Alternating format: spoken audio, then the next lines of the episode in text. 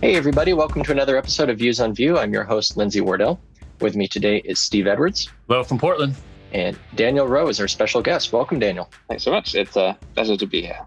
Our sponsor today is This Labs, a best in class consultancy specializing in staff augmentation, architecture support, and leadership and training for startup and enterprise organizations. Find out more at this.labs.com or send us an email at hi at this.co. Daniel, you were on our show on episode 126. I'm not sure what episode we're up to now, but it's been a little while. So welcome back.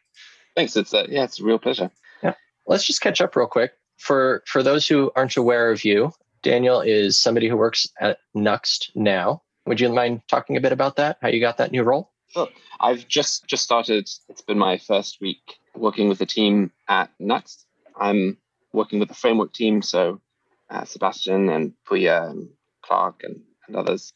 And my focus is is improving uh, Nuxt itself. So looking at how we can drive new changes, innovation, and how we can keep things stable and uh, and working for, for everybody using Nuxt. It's great. It's something that I, I helped out with and did before from pleasure. So now to have that as what I do day in, day out is fantastic. So to go down a little rabbit trail real quick, I'm assuming that you initially started to contributing to Nuxt as a volunteer and then sort of worked your way into your current position. Is that correct? So, uh, so my my background. So immediately prior to to my current role, I was uh, CTO for a, a, software as a service startup, uh, and we built our tech stack on on Nuxt.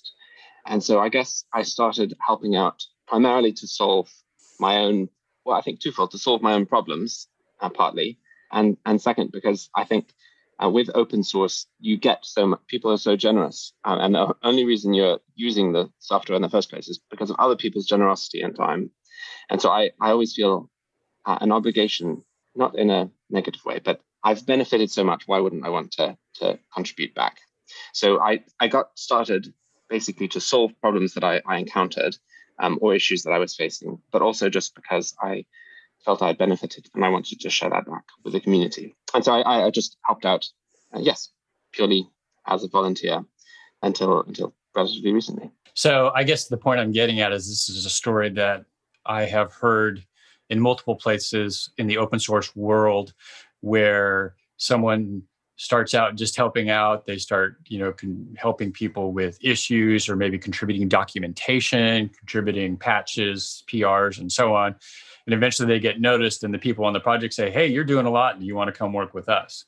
So uh, that's it's just i just wanted to point out that pattern because it sounds like that's the uh, the road that you took to to actually getting to work for Nuxt. that's yeah that's certainly how it's happened happened for me and as you say there are lots of different ways of contributing to a, project and making it successful from you know moderating a community to answering other people's questions to submitting pull requests docs code. And Nuxt as well has a huge ecosystem. So it's not just the framework itself, but there are lots of modules that add functionality and are testing grounds for exploring new ideas as well. So I think at the moment, just in the last few weeks and months, we're seeing quite a lot of that exploration happening, just sort of at the fringes, and then, and then starting to bring back some of that innovation into the into the core, into Nuxt core as well. Yeah, I think one the place I always think of when you talk about ecosystem around a particular project seems to be the pattern is awesome something on GitHub. So, like for instance, on GitHub, there's an awesome Nuxt repo that is basically just a listing of the tons of modules and what they're used for that can be plugged into to Nuxt. So I'll plug a link to that in the show notes. But that's what I think. And I think of finding the ecosystem. Absolutely, that's a, a great example. And there is actually a, a module listing as well of of modules that are designed to, to plug into Nuxt. So I should mention that too. That would be a good link. Cool. Okay. Anyway, Lindsay, I just want to go down that rabbit hole real quick and Absolutely. address that part of the of his background. Yeah, and definitely one of Nuxt's strengths is its community. There's so much activity going on with the project that helps it continue to develop and grow its ability to to support the developers that need it. So that's awesome. Yeah, it's really exciting. We, we've passed 34,000 uh, stars on, on GitHub, which is always exciting and gratifying. Is that still ahead of React and Angular? Because I remember when Vue passed React and React people said a cake to Evan, I think, or something like that as a congratulations. I, I, I, couldn't say to tell you the truth, but I, it's not a, it's not a contest. but it's so we are recording shortly after Vue.js Amsterdam, and there were a number of announcements that that came out around Nuxt three and some new functionality coming to it. So I'd like to to dive in a bit to some of those things, and we'll add links to the show notes for the slides that came from the Nuxt team, including a set of slides from Pooya and a, sl- set of slides from Sebastian. But I just want to talk talk with you about this a bit, Daniel, because there's a lot coming out in Nuxt three. So I don't even know where to begin. What's what's what's most exciting to you about what's coming in Nuxt three? Where where would you start? So that's a that's a difficult question because you're right. There are a lot of different fe- uh, different features and technologies and approaches that we're adopting for Nuxt three that you could easily point to. I think one of the things I've been most involved with is Nitro, which is the the new servering engine, uh, server rendering engine, which is for Nuxt three but we are releasing a module to enable this on Nuxt 2 as well. So I've spent some time on that. I'm also obviously excited about the composition API in general. It's what I talked about when I was last uh, talking to you. And uh, and obviously that's something that, that Nuxt 3 uh, enables too. And we're, we're, building new composables and useful features that people will be able to hook into uh, using using the composition API. But you know there are other things too. So I think developer experience and Im- improving the, the end user experience with command line interface to Nuxt. I think that's pretty cool. And a lot of, I care a lot about developer experience too, probably because I am a developer. And, and so some of the, the features that we're sort of working out in the process of figuring out how to build Nuxt 3 and how to enable migration to Nuxt 3 so that people, it's not a cliff edge so that it's a it's a so it's that people can migrate their existing apps across. Um, so one of the interesting features that's coming out of that is something called Nuxt Kit, which will enable module authors to write modules for Nuxt that work everywhere. So not just on Nuxt 3, but on Nuxt 2 as well, and on future versions of Nuxt as things change and new capabilities are added. You don't get a situation where modules become outdated or don't work anymore. But but there is this SDK layer that allows allows for for migration and compatibility going forward. Sorry, I was meant to narrow it down, wasn't I, to just a couple of things. So if I had if I did that, I'd say I'd say Nitro. I, I really like I'm really interested by serverless and deployment and figuring out how to make things fast. So Nitro ticks all those boxes. Yeah, I definitely want to dive into Nitro. I'd like to touch on a few other points before we keep going.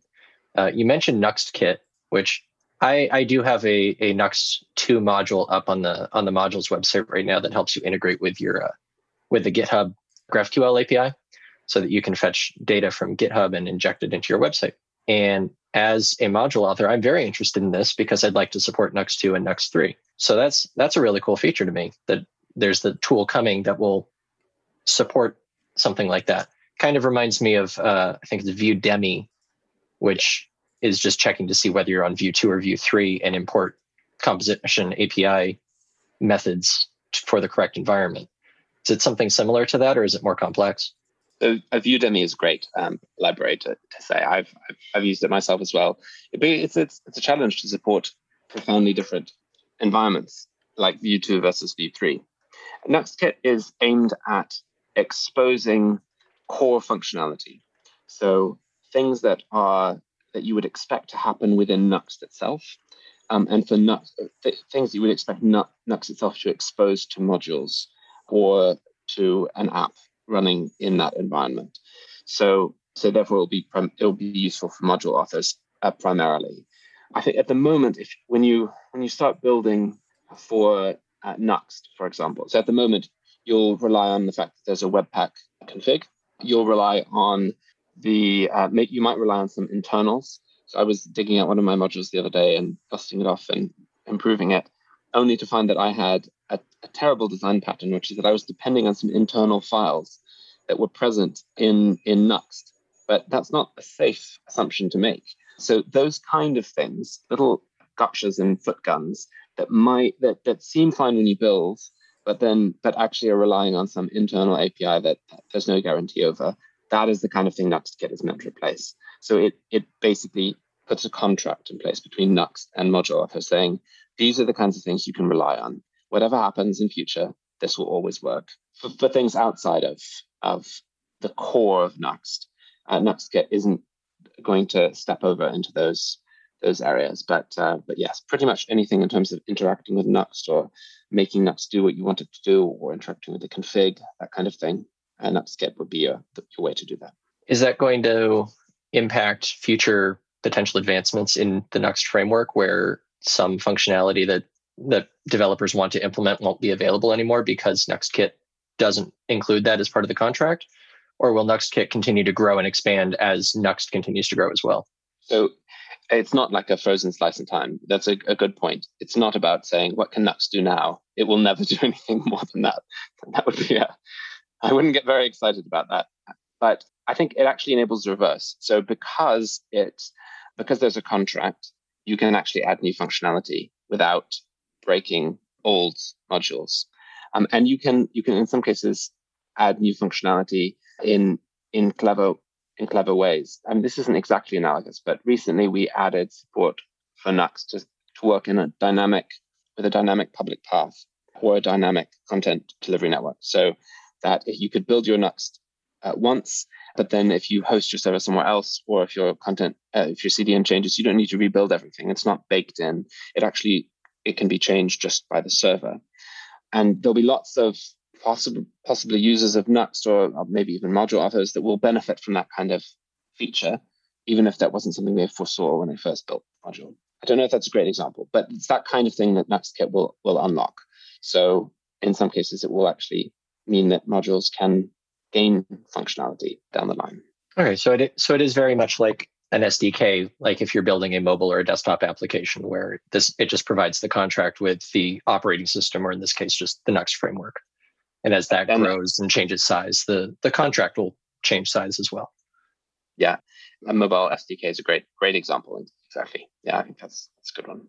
Cool. Another piece that I was interested in is the integration that Nuxt is going to have with Vite. I noticed that Nuxt 3 will support both Webpack 5 and Vite.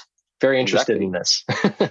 so, well, in, in fact, uh, just recently we've we've uh, even released a Nuxt module for Nuxt 2. So uh, it is possible to to run a Nuxt 2 app on on Vite as well. And uh, so, uh, in terms of at the time of recording, as in right now, the Nuxt module is a development experience rather than a build time experience. So it still processes everything with Webpack when you build it. But the point is to unlock some of the speed of that instantaneous initial load, that instantaneous initial compile for the developer experience, because we like things that are fast. Nuxt 3 is is is different. Uh, it's, it's, different. It's not it's not a bolt-on in the same way that uh, the Nuxt Vite module uh, is.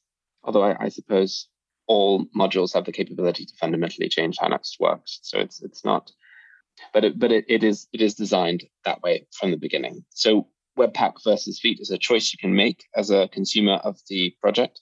Um, there may be uh, modules, Webpack loaders, for example, that you depend on or or use in parts of your application, and those will continue to work. You can opt for Webpack, but you might choose to use Vite, and there's a growing ecosystem of uh, libraries and plugins for Vite that should work in Nuxt as well. So it's a it's a choice. So that brings up one thing I want to clarify there is that currently we're using Webpack for multiple things. So you use it for the hot reload, developer experience, and so on that Vite is replacing, but it's also used for the actual bundling of your code when you go to build. So what we're saying is Vite is is only for the developer side of things, a server. So it would only be it's only going to replace that portion of Webpack where you would still be use Webpack by default for the actual building and bundling of your site uh, upon deployment. That that's true, but only for the the current state of the Nuxt Vite module, which is bringing Vite to, to Nuxt 2 right now. So, in other words, if you were to install the Nuxt Vite module today and use it, it will just replace your development experience. It will it will make it really fast. It will you, you can use Vite for that, but it will still, if you build the package, it will build it with Webpack. But with Nuxt 3, uh, that's not the case. So Webpack is there as an option for development and build, but Vite is also there as an option for development and build. Oh, I was so, under the impression that Vite only did the development side of things. I didn't realize it did the bundling as well. Vite, yes, Vite has the well, it's done with with rollup. Oh, okay, right. Okay. Which yeah, um, that brings up another question then. You know, I've been listening to, you know, I listen to other podcasts and one of the uh, topics I've heard coming up frequently now is, you know, for a long time, Webpack was, you know, the dominant module used for development server and for bundling and everything ran on Webpack. Now you're starting to see Snowpack and Parcel and and Rollup and any number of different build tools that are out there that are, you know, supposedly faster. That's usually the the the draw of any of these new ones. And so I guess my question is, are there plans to be able to use any of those as well in Nuxt? I assume it could probably get done if you wanted to do the manual work yourself, or are we pretty much sticking with with Vite and yeah, we'll let them use Webpack because it's been around for so long. So it's worth saying that that everything can be changed about Nuxt. Right. Uh, and that extensibility is one of the, the great things. So if you want to build, and you know, I'm going to hold you to this. If you if you want to build a Snowpack integration for for Nuxt, you could probably do it today. Mm-hmm.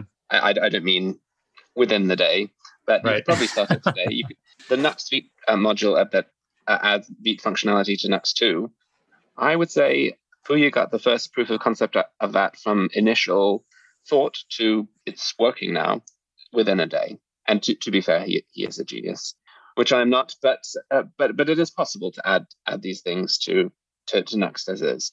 I think the big change that all of these a, a lot of these uh, so Snowpack versus uh, and and and Rollup and and and Vite is the the move is bundling isn't necessary. It's not it's not required rather. So browsers can understand the idea of importing uh, a script from another location and I guess that was why originally bundlers came in because browsers couldn't just import. You couldn't just write import Lodash from here.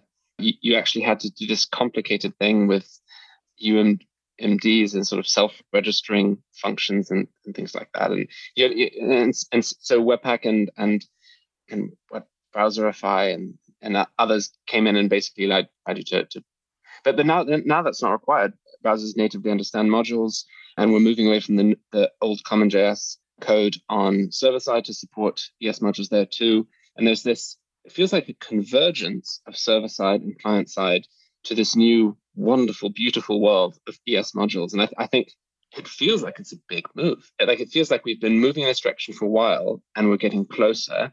And the tooling is starting to support it. Uh, and now the CDNs like Skypack that support it and and so I think I think that that's that's that's a, an exciting move. I still think bundling is is likely to be needed because just the fact that browsers can support can can do it doesn't mean that it's going to be a great experience in terms of performance. For example, loading thousands of scripts from lots of different locations, and uh, I, I, still think bundling is, is a good thing, and it's why Vite and Webpack Five, are Rollup, and, and others are, are still great choices. You know, you, you want to bundle your production uh, dependencies for lots of reasons. You know, but performance is, isn't isn't um, isn't the least of those reasons. I'll, I'll say that for sure. Yeah, in the in the Vite documentation, they they comment for for development it uses ES build and then imports every component and every file using ES modules rather than doing any bundling.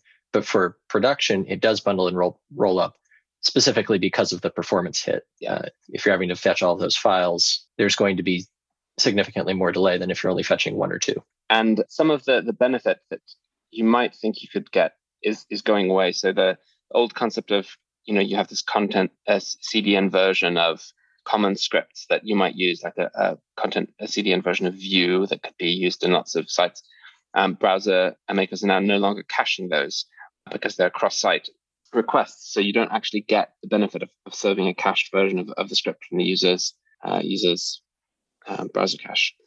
So so yes, you want to bundle things. That that's the that's the t- takeaway message. And Webpack five, obviously, I think it's not the new child on the block, but there's some really really cool features to Webpack five, such as module federation, which which we probably should be shouting about. And it's p- partly also why uh, we wouldn't want to to take a project that's built on Webpack 4 and just say, oh, sorry, you've got to migrate to Rollup now.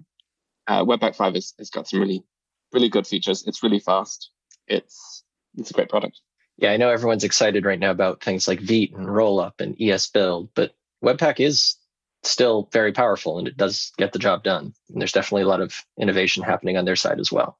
It's definitely not something to discount. There's a great little it's a great little bundler comparison site that Google have put together, um, which basically just tracks the, the different d- different uh, so Webpack, Rollup, Parcel, Browserify, etc., and just show how they how they hit um, different tests, different things that you would want to want to see. Uh, it's bundlers.tooling.report.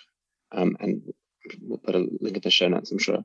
Um, and that's very interesting if you want to see. So some of the these newer bundlers have some cool features, but you can get a good good impression of the whole spectrum of, of features you want, might want to, to have. So at the moment, as of these things are changing constantly, but at the moment you have Webpack is slightly in the lead with uh, 43 and a half out of 48 te- tests passing, and Rollup's uh, just neck and neck behind it, 40 and a half out of 48. So, um, but yeah, take a look, and it gets very granular. Lots of features you might not even realize some of these these bundles have. It's, it's interesting reading. Yeah, this yeah, is really cool. One interesting thing about Vite that I thought I'd point out here real quick is that with the 2.0 release, it isn't just limited to Vue anymore in Evan's post on dev.to announcing it, he talked about how version one was he call it a very hacky, uh, hacky prototype that serves use single file components over native ESM, and 2.0 extracts it, and so now you can use it with React, uh, Preact, you know, any number of, of other projects. And he's even got a demo video in the post about uh, using Create React app with Vite versus uh, its original setup and even mix them in the same project. So uh, I think that that has got to be a, a really cool feature of it. Everything from just a static file server to adding functionality and features from one package to another, and and basically getting the browser to do the hard work. That was the I think the core insight at, at the root of Vite one. Wait a second, the browsers know how to go down a dependency tree. So why why do we need to build bundle in advance? I think that that was the that was the question of it's just instead of starting from an entry point and bundling up, why not start from a root and find the dependencies needed? Uh, that that was a very interesting move. And yes, as you say, V2 supports pretty much any any library because the core methodology is is not linked really to Vue it's at all to Vue. It's, it's just a different way of thinking about browser dependencies, I think. Yeah, I did a bit of testing comparing Create React App and Vue CLI with their equivalents using the the v initialization. So much faster, so many fewer files. It it was really amazing the the amount of work that went in to create that experience. Yeah, it's it's it's it's a real pleasure, isn't it? And I think that uh, that move towards the minimal, so small dependency tree, quick start, immediate uh, beginning to development, not having to wait for things to compile and load, that's something that every framework will benefit from. And that will be true of Nuxt 3 as well. So as in that, that will be the direction we'll be going into, just making sure things are effortless and and really feel feel good as a developer. Because I, I don't know about you, but my uh, productivity hugely increases if I feel like I'm I'm being effective immediately. So I, I um, one, I don't have to sit through lots of installs, but then as I make changes and come up with ideas. I can see what they do straight away. Uh, and that, that is a really nice feature. Yeah. And actually, if you're playing with Nuxt 3, um, you get that like already. Um, whether whether using Webpack 5 or Vite, to be honest, both of them have this really fast, snappy responsiveness. And yes, go go watch uh, Sebastian's video, the, the 23 minutes in that hidden in that slides deck, and uh, I think you'll see a bit of it. Yeah, I was just going to mention anyone listening should definitely go look at Sebastian's uh, slides. There is a 23, 24 minute video of him previewing Nuxt 3, and you can see exactly what it's like, how fast it is. In that video, one of the things I noticed that really interested me was the auto importing of various folders. So in, in Nuxt 2, we already have the pages folder where if you create index.js, then it creates that correct route. If you create about, or sorry, index.vue, index.vue, about.vue, whatever pages file you want, it'll create the route. But in Nuxt 3, it'll auto import plugins as well. And it looked like it was auto importing from the server folder as Sebastian was working as well. So you could create API routes and you could create middleware, all with yeah. just creating the folders. And it's just this huge move, I feel like, from Nuxt 2 to Nuxt 3, this this idea of the convention versus configuration. I don't think in that video Sebastian even created a Nuxt.config file. No, no, you're right. It it is, and I I mean obviously you can configure all of these things. You you can if you want to get into the into the details, but you're right. It's it just it it should just work. So both server API routes, so uh, an endpoint you expect to hit, uh, but and there's also auto creating server middleware. Uh, sorry, I should put a space between that server middleware. So the kind of uh, thing that runs on every request. So you know, there's there's different c- conventions for creating these different kinds of things. It's definitely less config. Yeah, that was something that really interested me because I, I feel like whenever I'm creating a new Nuxt application, my first step is go to Nuxt config, make sure everything is looking how I want it, add any plugins or any modules that I need. And I'm sure if I'm installing third party modules, like there's this wonderful GitHub one that fetches data. Now, if you're installing something like that, then you will have to configure it so Nuxt knows to look for that since it's not in a local folder.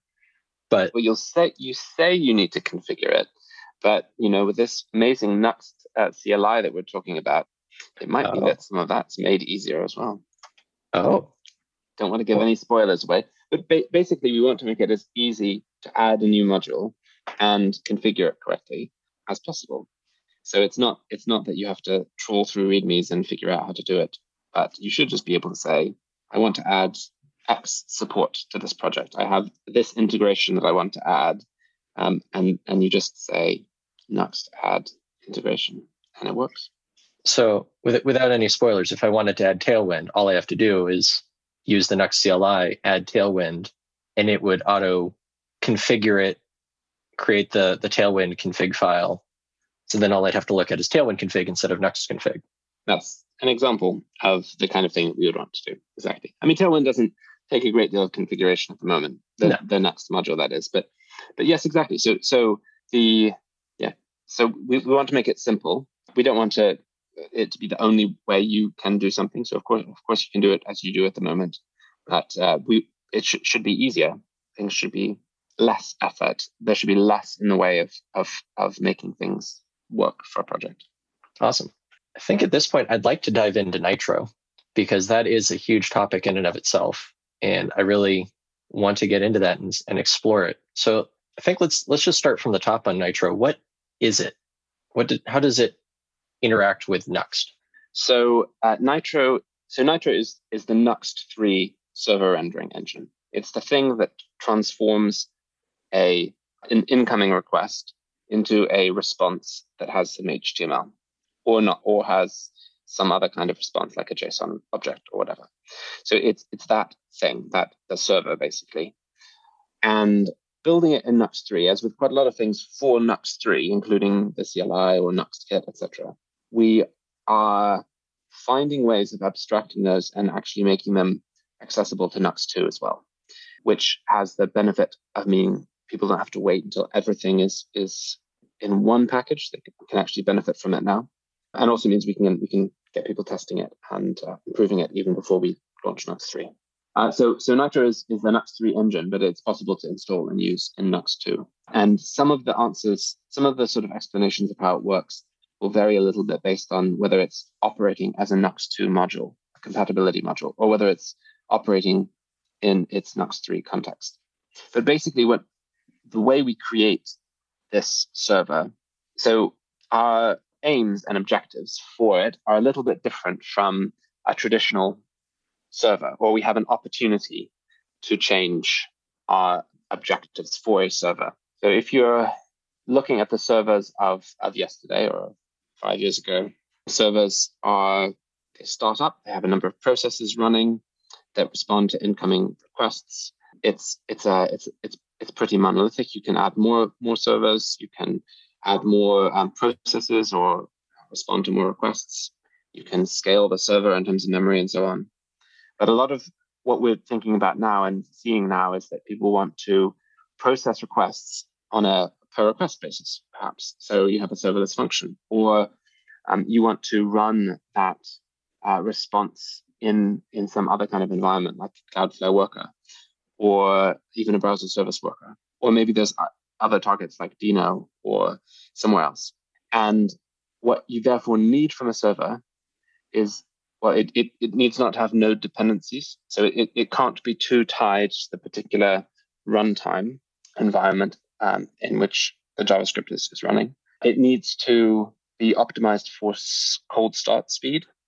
So it's it's important that it starts up quickly and uh, and only loads into memory when it needs to process a request, uh, rather than having a long start be acceptable uh, because you're starting a server that's going to be going for weeks, months.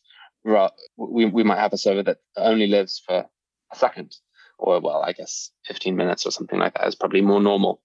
But but it's a short-lived server, and it's it's starting to respond to a particular request. So these different objectives have um, made us help, helped us think through and make some different choices in terms of how the server works. So uh, with Nitro, is by the way, do stop me if I'm getting into too much detail or anything like that. I'm, but uh, so, so far so good. When, okay, so so Nitro Nitro basically takes your existing Nuxt server, if you're using Nuxt 2, for example, processes it with rollup, removes lots of node dependencies, so mo- mocks dependencies that don't matter with a, a very clever auto mocking file that responds to everything. It has every object property, it has every function. You can call functions and get results from it, and uh, and they're just all self-referential and they do nothing. So we have some clever mocks. Uh, we have uh, re-implemented a lot of node built-ins, including HTTP servers and frameworks like Express or Connect in, in a non-node specific way. So you can you can have you can register route handlers and things like that that run in the browser. Uh, you can have a, an HTTP server that is that is in Cloudflare Workers. So uh, we've we've we, we process that that Nuxt build file. We remove those those node specific um, details, um, and then we we basically assemble all the results. So you're left with a, an entry, a single entry point, which is tiny. It's just an orchestrator, which looks at the request that's coming in. And then we do all of this statically in advance. And we were able to, to determine what route it might match and then dynamically import code to handle that particular request. So, uh, for example, if that might be if that's on Cloudflare Workers, it means we can dynamically import the code from the key value store, uh, which means we can we don't have to. It, it means that the space requirements in Cloudflare Workers don't don't matter so much, uh, for example. And if you're running in a node traditional node environment, it just means you don't have to load everything into memory uh, in order to, to respond to, to a request quickly. Um, so the orchestrator is able to, to pull in what's needed, whether that's an API that's returning JSON, and it's defined in, in say, that server folder you were talking about, uh, Lindsay, from uh, Sebastian's talk, or whether it's uh, defined in some other kind of way, uh, manually perhaps, or whether it's uh, rendering an HTML page, or whether it's rendering, say, just the payload for an HTML page for a, a sort, of, sort of hybrid site that has static HTML but dynamic data. And that's that's all able to to be done really quickly. Um, so we're seeing, you know, fractions of a millisecond in terms of loading and importing this, this kind of these chunks, these dynamic chunks, and, and then basically responding as needed. And this also enables us to, to do some other cool things. So for, for example, we inject an call, a local, a, a call to this orchestrator into Nuxt itself and into the, um, into the APIs and server uh, functions that you might have defined in your Nuxt project. So this this call is it's it's dollar sign fetch. So you can use it to make requests to external APIs, but you can also use it to make requests to internal ones. So if you were to, it's it's an isomorphic fetch effectively. So you can call it in a server environment, and rather than create a request, it will respond just directly with the function on the local server that is required to respond to that request. So imagine you're in a Vue component and you have a a secure API, which is needed because there's some kind of private key and you need access to that. You just call this fetch and it doesn't have to create a new request. It's instantaneous. On the server, it has no performance hit at all. It just goes straight through the orchestrator. On so, the client side, sorry, just real quick. So, for example, if I need to make a database request and preload some data, I don't need to have an API object that will go out and make those like a like a service or some sort of bundle of methods. I can just make the API call on the server. It will know because I'm on the server, I'm on the server side, not to make the HTTP request. It will just make the function call based off of the, the file path essentially. Effectively. Yeah, exactly. So at, at the moment, we're still talking, we're still thinking of it in terms of an, a URL, but that URL is then is passed. And instead of a request being made to the URL, you, the function is just called and the response is just returned. So it's it's still an async function that you're you're consuming within your component. But you're right, it just all happens on a server. It doesn't doesn't go any doesn't go anywhere, it doesn't create any new requests. But then when that same call is being made on client side, because you're navigating from one page to another, you don't need to fully render the the HTML. The that gets turned into a an XHR request, and the server responds with the data in that kind of way. So it, it should mean it's it's really effortless to use server side APIs and and to do so within say a serverless function without any performance heavy tool. But definitely awesome. it it's it's a hu- it, it addresses a huge pain point from my point of view, which is that the boilerplate you need uh, normally to say, okay, I'm going to create this, this this function over here, and then one I'm going to have to configure my base URL and and do lots of tests to see what environment I'm running in, and then I'm going to have to make sure that I, I, I have to test if I'm in the server. I don't want to be performing a request. I somehow want to dynamically import this file and respond, but I won't have access to the, the secure config that I might need. You know, it becomes complicated. Um, and there, there are some things that have, we've released in Nuxt that help address that, like private runtime config and uh, and others. But Nitro is definitely the next next step forward. I think that is an incredible feature. I definitely look forward to using that one myself. I've run into that situation numerous times. The as, as part of um, coming up with that, and this is true really with lots of things for Nuxt 3, for Nitro, Nuxt all these these things that we're working on. We're doing our best. So it's not about Nuxt. So it's uh, obviously I care a great deal about Nuxt. I want to see Nuxt really thrive and the whole ecosystem and everyone who has is contributing to it. I'd love to see everyone be successful. That's great. But it's not it's not just about Nuxt. I mean, we're, we're part of a much bigger ecosystem of developers who are using all kinds of technologies. So all the all the, the, the innovations and stuff that's coming out of this, and I have got to say, by the way, it's it's mostly uh, Pooya Parsa, who is the, the the genius behind behind lots of these things. I, I'm I'm talking about them, but I'm I'm not responsible in the same way that he is. But the uh, but a lot of these innovations are being released. Um, so there is a a new GitHub organization you can check out called Un, Un.js, and uh, lots of packages that are designed not to be dependent on Nuxt or its needs, but actually to improve the, the node um, and browser ecosystems. So a lot of the cool things I'm talking about, like that HTTP server, which is purely browser code, or the, the auto mocking functionality, or that uh, even the global fetch, you can find a lot of that in um, a package called OhmyFetch, and I'll, I'll put some links in the show notes. But but these these things are they're, they're not just for Nuxt three. Obviously, we want to make Nuxt three really cool, but we don't want to limit it to that. So there's there's a lot of really interesting stuff to check out. So is something like Nitro going to be available to somebody else who wants to build a server side rendering framework that has this kind of functionality, or is, is Nitro more Nuxt specific?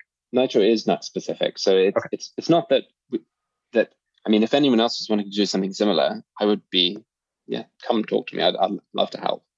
But um, but Nitro itself is aimed at it, it's it's really tied to Nuxt internals. A lot okay. of its optimizations are designed to make it uh, uh, work with Nuxt.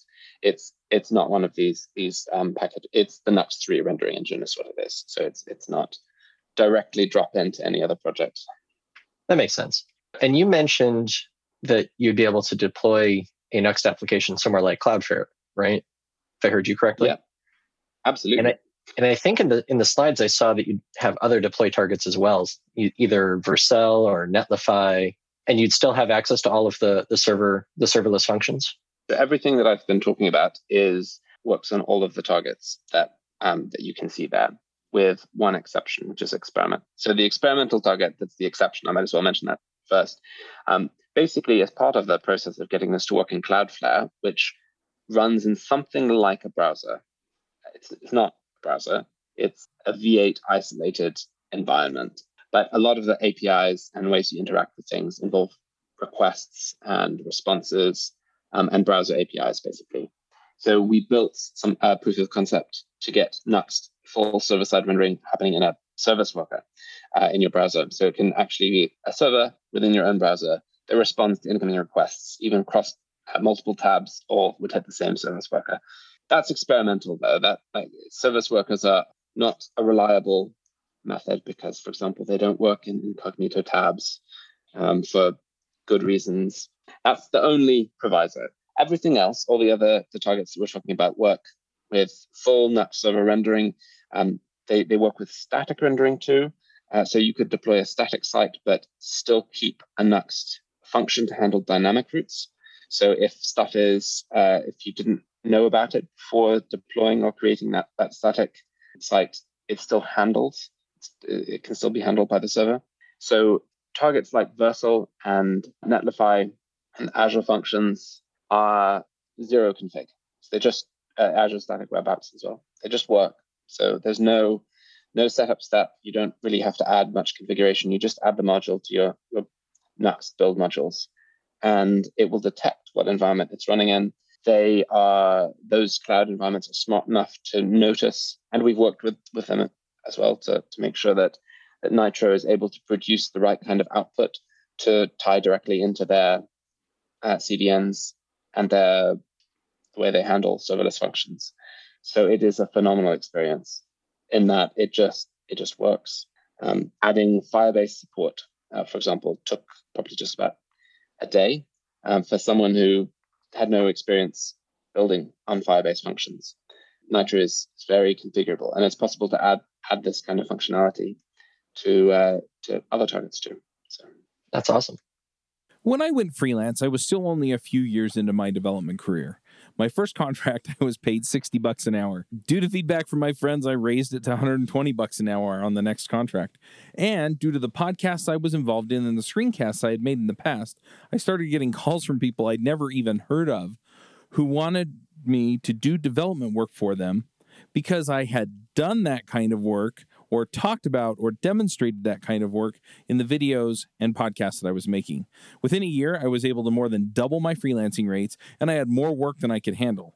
If you're thinking about freelancing or have a profitable but not busy or fulfilling freelance practice, let me show you how to do it in my Dev Heroes Accelerator. Dev heroes aren't just people who devs admire, they're also people who deliver for clients who know, like, and trust them. Let me help you double your income and fill your slowdowns. You can learn more at devheroesaccelerator.com. I'm particularly intrigued by this because I, I deploy my personal website on Netlify and I'd like to be able to, to integrate with some of this. But what other deployment options are there in Nuxt 3? I know currently we have the, the universal mode and we have the, the I can't remember their specific names. I, I always do the static generation as best as much as I can. But I'd like to dive into the different development option or deployment options that we have. In in Nuxt 2 at the moment. Well, in, uh, in in Nuxt 2 at the moment, and then comparing them to what it looks like in Nuxt 3? So at the moment, we have, so we've had some, a little bit of, of, of confusion over the mode, the Nuxt mode, which was originally universal or SPA. Yes, I can vouch we, for that confusion. and we then, to try and address that, we, we replaced that with an SSR option, so SSR true or false. But that led to its own confusion as well. So I and I, I understand why things are confusing. So for example, here's here's a, a taste. So what was originally so the, the universal target, the universal mode, the point is it runs universally on the server and on the client side. So in other words, we're generating a node server that that, res- that can turn requests into rendered HTML, and we are generating a browser client bundle that can load in the browser, hydrate a page, and you can navigate through it. So that was the universal concept. It's isomorphic. It works in both server and browser. And that was probably fine until we have this concept of a, a generated site. So you're, you're generating static files. And those static files are then deployed, and there is no server. There is no, uh, it's, it's just static files and a, and a site. But both for mode universal and for SSR, the answer is it's mode universal and SSR true because there's still a generation happening. There's still a rendering happening. There's still a server that is, is in place. It's just happening at generate time rather than when the request is being made. So the static mode moves that in advance. It's possible to have a static site that has no server generated server generation side of things, no server content. But why would you do that? I think you probably want to be generating a site that has HTML that matches your components. So in almost every case, you're going to want SSR true, which is default, whether you're using a static target or whether you're you're, using another kind. So um, that's definitely what I would would recommend. Now that may or may not have cleared up things. Steve, tell me, have I just added more confusion into the mix? Yes, I guess my confusion was that you would use both the target and the was it mode as in, in conjunction. I guess let's talk about the different places you would want to deploy a site and how would you want to deploy it. Maybe we can look at it that way. So, you know, as Lindsay mentioned, and I, and I do the same thing, I host on Netlify. And Netlify has a very specific page. I remember seeing it. it says, no, we don't support Universal. We only support the statically generated site that gets deployed to our CDN. So if you wanted to have what you refer to as universal, so where you have a backend process that that generates code on the server and then sends it to the front, and then you know with async data you have the options of doing things on the server when it's called on the server side versus when it's called on the client side. Then you would need to deploy to something somewhere where you actually can run a node server under your site. So like a heroku i think is one of the more common examples of that. And then now you can also still do it in SPA mode, right? Is that correct? Where it just runs strictly as a server side uh, single page application with no hydration from a, from a server and not statically generated? So, so at the moment, if you wanted to deploy a Netlify on purely static or any other purely static host, um, your options are you can use a target static and uh, take advantage of the new full static mode that brings lots of benefits in Nuxt. I would I would do that by default unless I had another a reason not to. So because it's you never have, to have a server fire up, it's just served from the content delivery network as close to you as possible. So that you know exactly what Lindsay was saying earlier. That's exactly what I would want to do if I could. Now there are reasons why you might not want to do that or couldn't do that.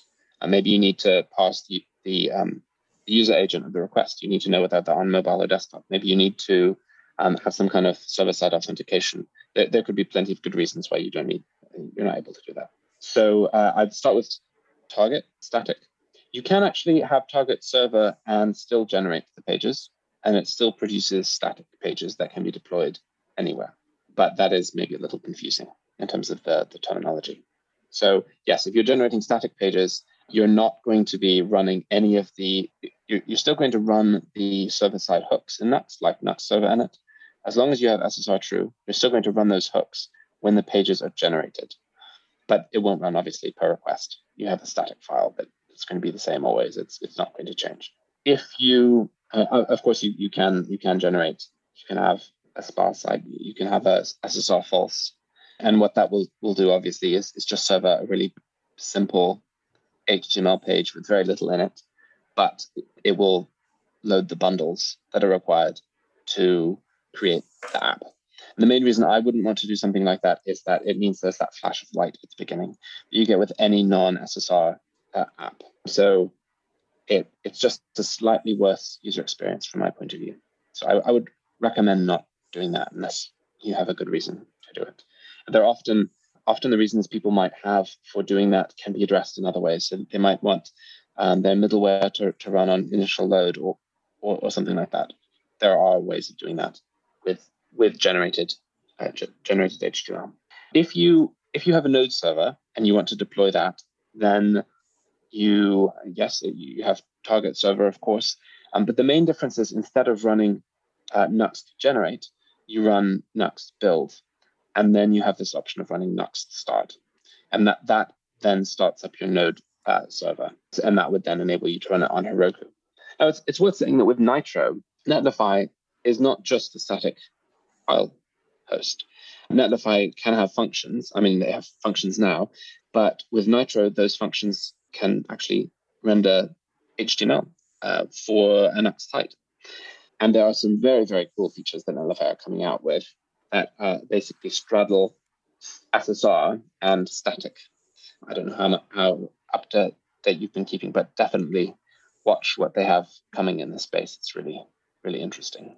So okay, so here's a here's a real life use case. Then I want to use, and I guess this is where the Netlify server functions could come in. So let's say I want to use Nuxt with a headless CMS, just because you know I've been working with one site and and SEO is really important, and so I just went with the the content module using Markdown files and you can use you like you know netlify cms that handles some of that stuff for you. We've talked about that on this show before.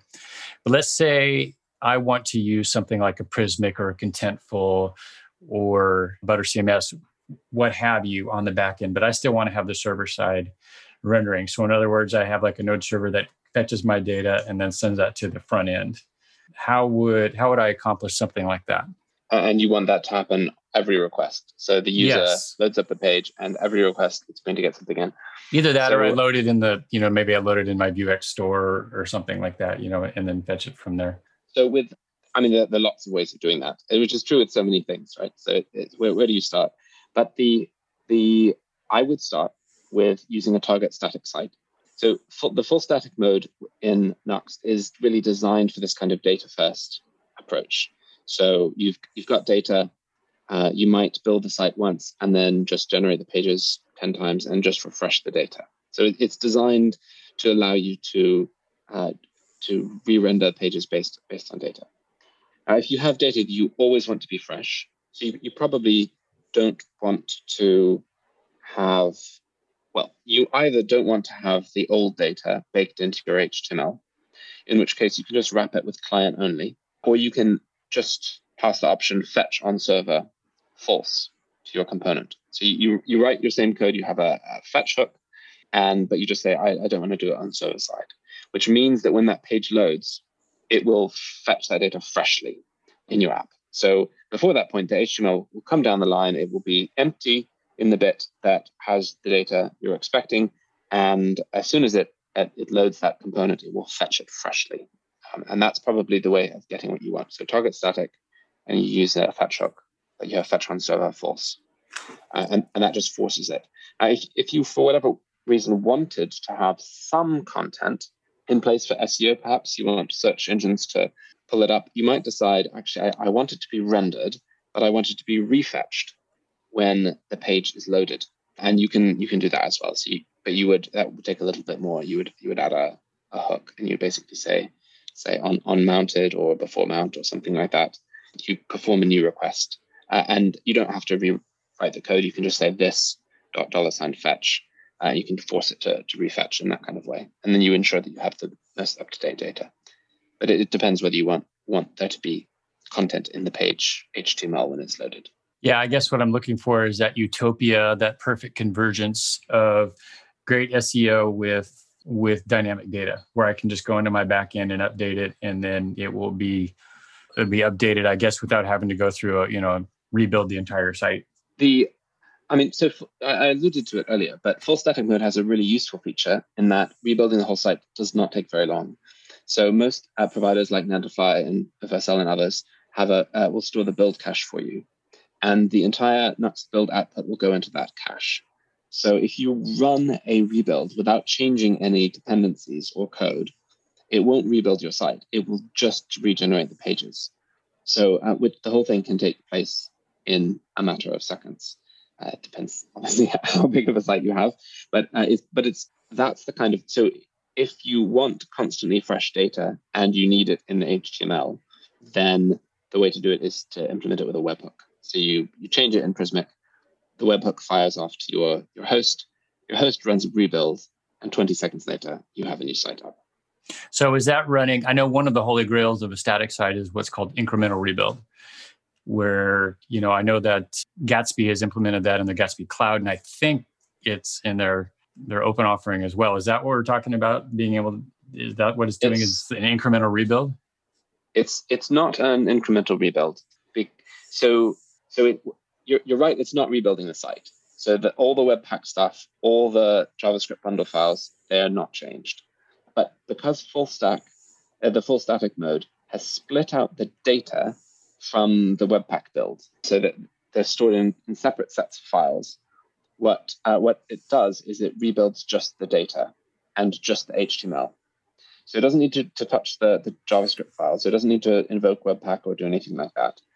But what it does is it reset, it performs all the API requests fresh and stores all the responses from those API requests in payload um, files, which then can be requested uh, when the when the site is um, is loaded, and it also bakes them into the HTML files. But it there's no concept in full static mode at the moment of regenerating just one page. Um, it regenerates all of the pages, but it's still very fast because it doesn't have to rebuild it, re- rebuild the bundle. In terms of incremental route generation, so saying I just want this one page to be regenerated, that is absolutely on our list. A lot of people want it. Uh, it would be a really nice experience uh, for people to say, hey, you know, we deployed the site five minutes ago, but this one route has changed and it needs to be done. Uh, can you just generate that? You know, we, we'd, we'd like to make that work. There are some real challenges to it. So you might know that the change that you've made only affects that one page, but it might affect it. How does Nuxt know that? You know, how, how is it is it sure that the data doesn't go further in regenerating that one page? how do we make sure that then if you load that page and then navigate somewhere else on your site, that the data still works there too? There, there are challenges, but it's definitely on our list. It's something we'd like we'd like to do. Okay, so a couple of little rabbit holes to go down to. So let's step back for a minute. We've talked about target and SSR. So SSR is basically a Boolean. Is, is that correct? Is true or exactly. false? It's okay. true or false. Okay, and, and then oh, I'm sorry. You, you, pro- you, you, probably want it to be true, unless unless you, you don't want there to be content when you look. If, if you set it to SSR false, you'll get a loading spinner when you load the page, and then it will load the site. That Even in a purely static site? Yes. So SSR. So the question of SSR, and maybe we could have could have changed it to something like rendering or generate HTML or something like that. That's what it is. The question is, are we generating HTML or not? I'm well, sorry, I, I realize that we're always generating HTML, but are we rendering your Vue page to HTML? So that's the question. If you want a generated site, if you want a full static site, you probably want the generated HTML, which means you want SSR true. Okay, so it, SSR server side rendering could be true even if you don't have a node server. Even if you don't have a node server. So, the, well, the, the, the fact is, and this is why it made sense to us when we said SSR as the name of the thing. The fact is, there is still server side rendering happening, and there is still a server but the server is only when you're building, when you're generating it. There's a server at that point. That There's it's it's generate time server side rendering. So so if SSR is true, your HTML files will have content in them beyond just the the link to the app.js file or whatever. If SSR is false, it will be basically empty, more or less as you would see with a Vue CLI application. Yes, exactly. And it is such I see so many people who um, pick SSR false because they have a static site, and I completely understand. It, I, I, it's, it's, I, I, I understand why, why you would, you would do that, but you don't want to. You want to pick SSR true and have a static site. Okay, so the default value is true, correct? So if it's not in your Nuxt config, it's assuming to be true. You don't need to touch it, but the, yes, the one thing you mustn't do is add SSR false because it unless you really want that behavior. Okay. So then the target. So the, again, the va- the valid options for the target setting are server or static. Okay. So your the the thing that static enables is this separation between the data and the HTML. So you can still render a static site with a server target, but it won't. It's not. It's not going to be this. It's not going to have payload files that are that that bake in the API requests in the same kind of way as the full static mode. It, it will still generate static files, um, but it will give you a warning and recommend that you use target static. Okay. Now, one more question I had was uh, when I was giving my scenario of you know having a headless backend uh, that could be dynamically updated, as you talked about using fetch. Now, are you talking about the fetch function that's available within the components as compared to async data? Is that the same thing?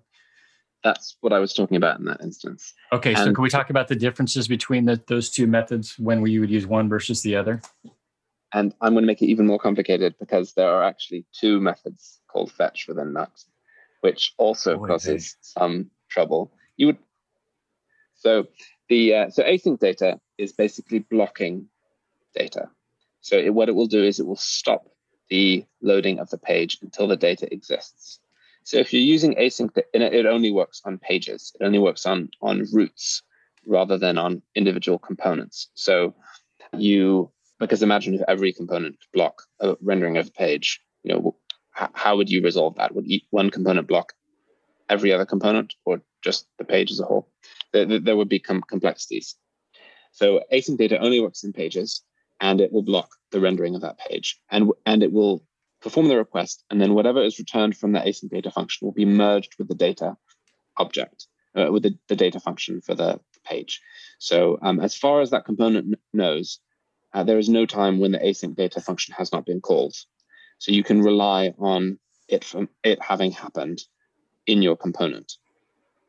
With fetch, you can't rely on it. You have to handle the state of loading um, because fetch happens obviously, if you're generating it on a full static site, this is not the case. If you're generating it with a full static site, uh, it, it will happen during the generate phase and you won't need to worry about it in production.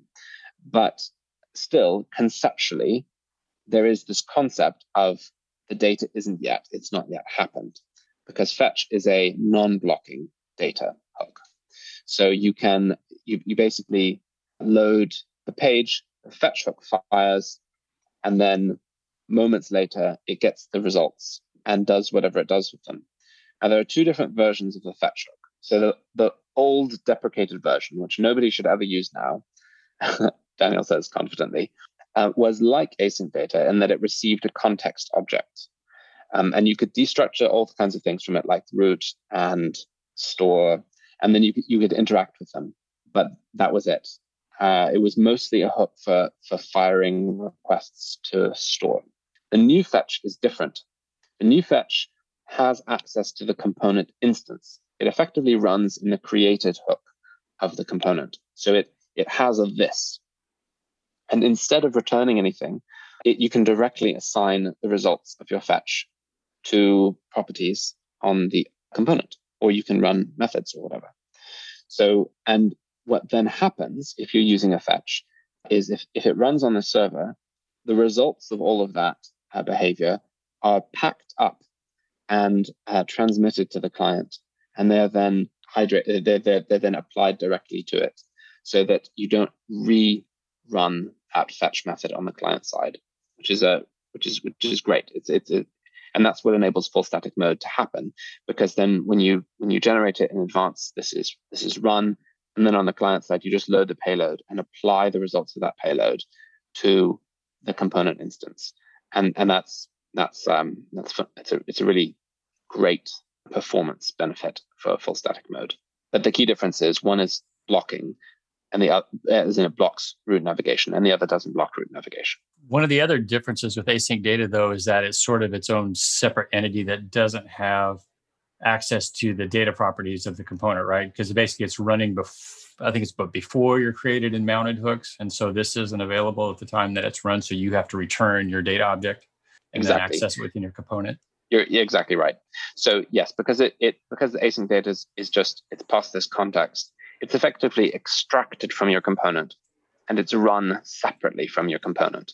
So it's it's not it has no even though you're defining it in the same file, it's not really the same thing. It's uh, and and, and that that's why there's this this separation. So it receives this context object, it does what it does, and it returns a value, and that value is then merged with the results of the data function in your component.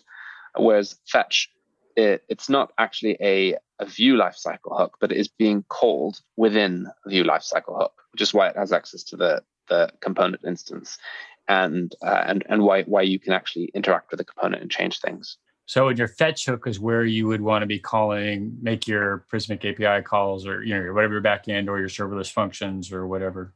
Uh, so yes, I- exactly. So I mean, the the fact is that in in full static mode, both your async data and your fetch, whatever's done in fetch, that it's all put into your payload. So I mean, it's it's not like there's a difference between the two of them in terms of the data being saved or not. Um, and both can make those API requests. So in uh, because you get your context in async data, you'll get access to a global Prismic service if you're using the, the module, and you can do the same in, in the fetch hook. But personally, I would I would recommend using fetch. I think I think uh, there are, there are a number of reasons. I think it's helpful to think about loading states.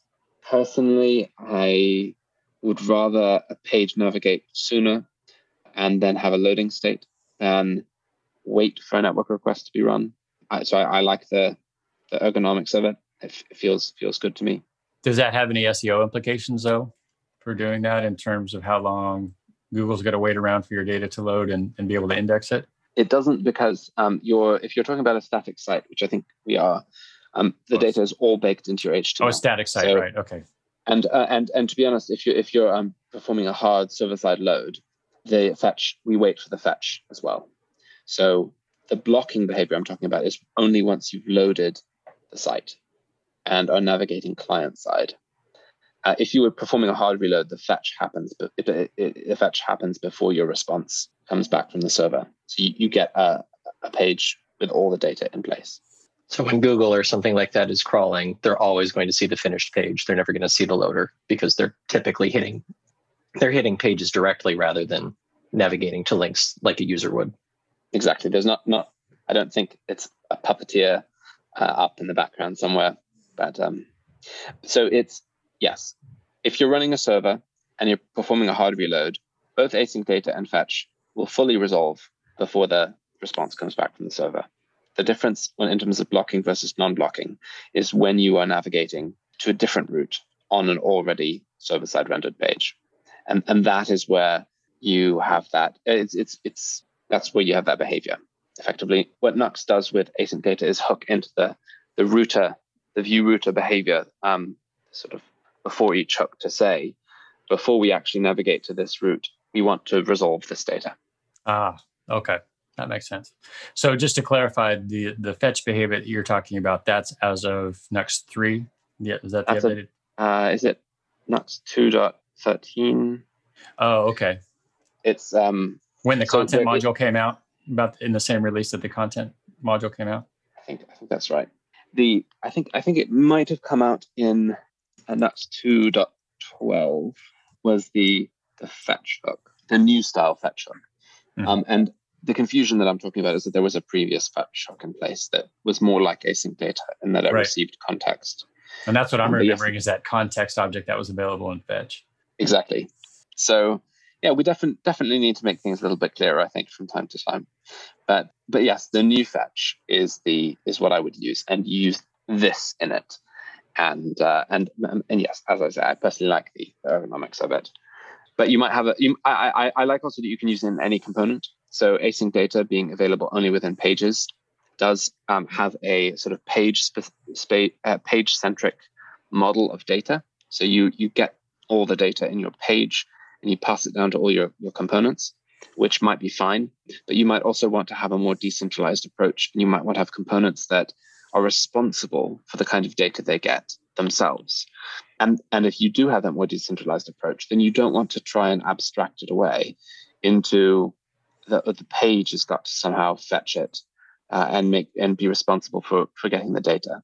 So may, maybe you're you're not able to specify that in advance clearly enough. Maybe you have a dynamic page, maybe it has dynamic components. You, you don't want to be async data just wouldn't work for that. You could also use that in Vuex, right? Get your data in Vuex and then make it available to your pages from page components from there. Yes, yes, exactly. That would be an, a different a different model. It's all about how decentralized versus centralized you are, I guess. Right. Cool. Daniel, do you have any other points that you would like to go over? We're we're a little bit over our normal time, but there's so much here that we've been talking about. I want to make sure we cover everything that you were wanting to cover. I I don't have a, a as you say, there is so much that what one could talk about. I, I could I could be here all night. You could carry on for quite some time as far as I'm concerned. Well, maybe we should schedule a part two then. Have you come back in a bit. Agreed. That would be great. That's Awesome. Cool. Thank you so much for coming on, talking about all of this. We, I'm, I'm assuming Steve is. I am very excited for everything coming in Nuxt three and getting my hands on it myself. What's the release schedule look like? So the the, the best thing to do would, would be to check.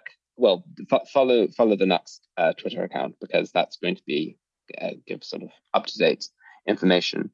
But there'll be private alphas coming out of Nuxt three, including with with uh, Vite and Nitro in this quarter, so quarter one, 2021. The public beta is going to be in quarter two. And then we're expecting to have a re- release candidate and have a stable release this year. And when you say this year, is that the the Vue three this year, or is that the Vue th- three next year? Remember how with Vue three, when they said it was going to come out, it, they said it was coming out in 2020, and obviously 2020 happened. And we understand exactly that things can get delayed, but is it really going to be 2021 or is it probably 2022? I think it's going to be 2021. Uh, so, I mean, don't hold me to it, but that's that's that's what I think. Okay. The in, in, terms of the the methodology, though, we don't want the objective isn't to hold te- the tech, the cool tech away um, as long as possible. The objective is actually to bring the cool tech out so people can play with it sooner.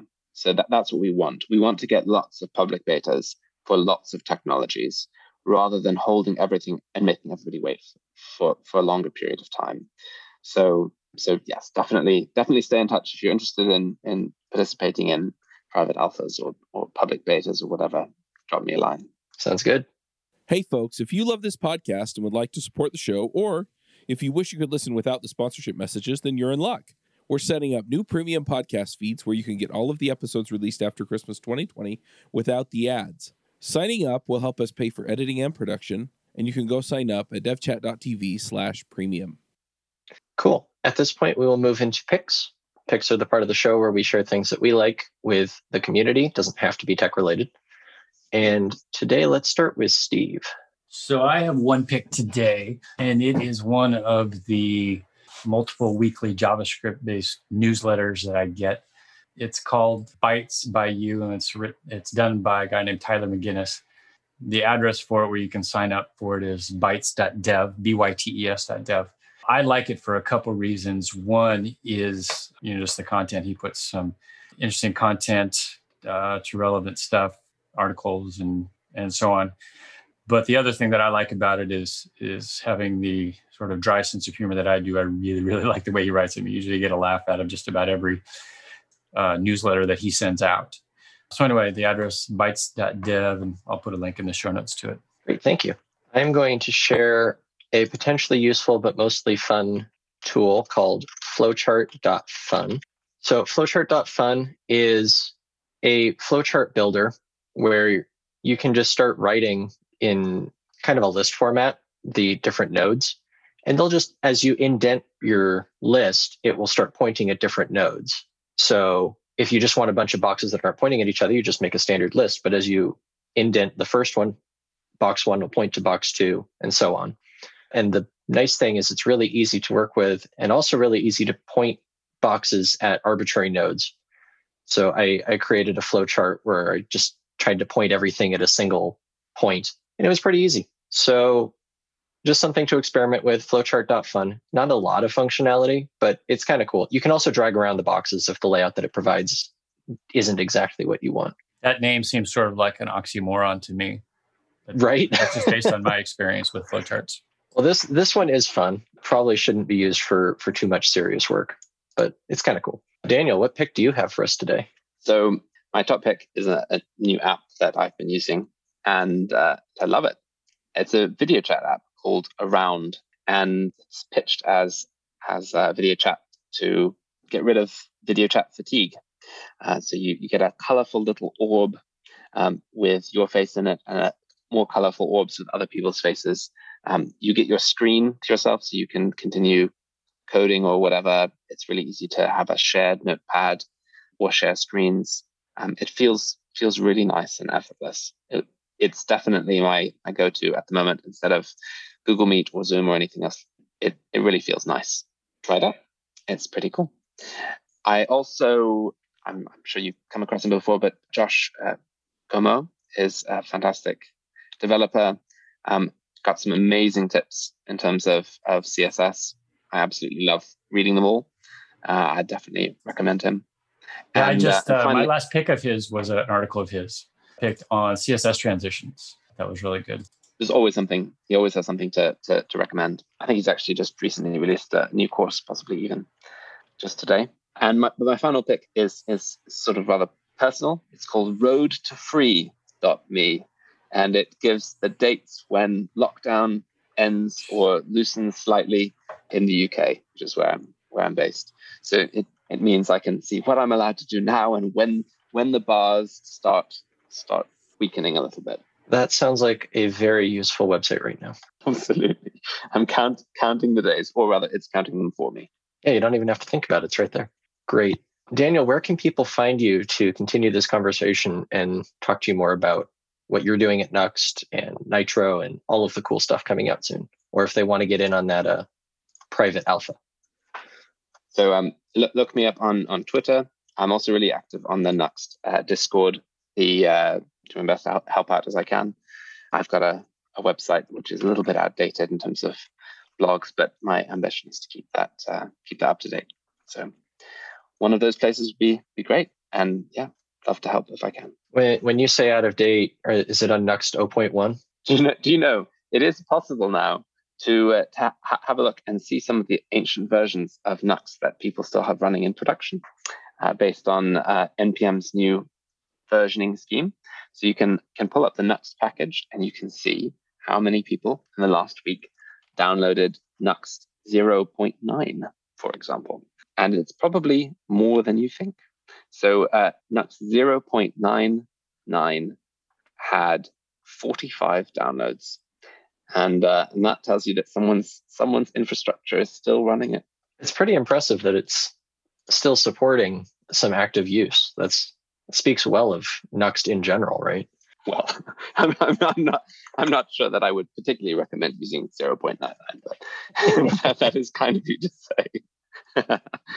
cool. Awesome. I hope everyone enjoyed this episode. Um, you can find us at viewsonvue.com or at devchat.tv. We're also on Twitter at viewsonvue. You can find myself on Twitter at Lindsay K. Wardell, and you can find Steve on Twitter at Wonder95. Hope you enjoyed this, and we'll see you again next week. Adios. Bandwidth for this segment is provided by CacheFly, the world's fastest CDN.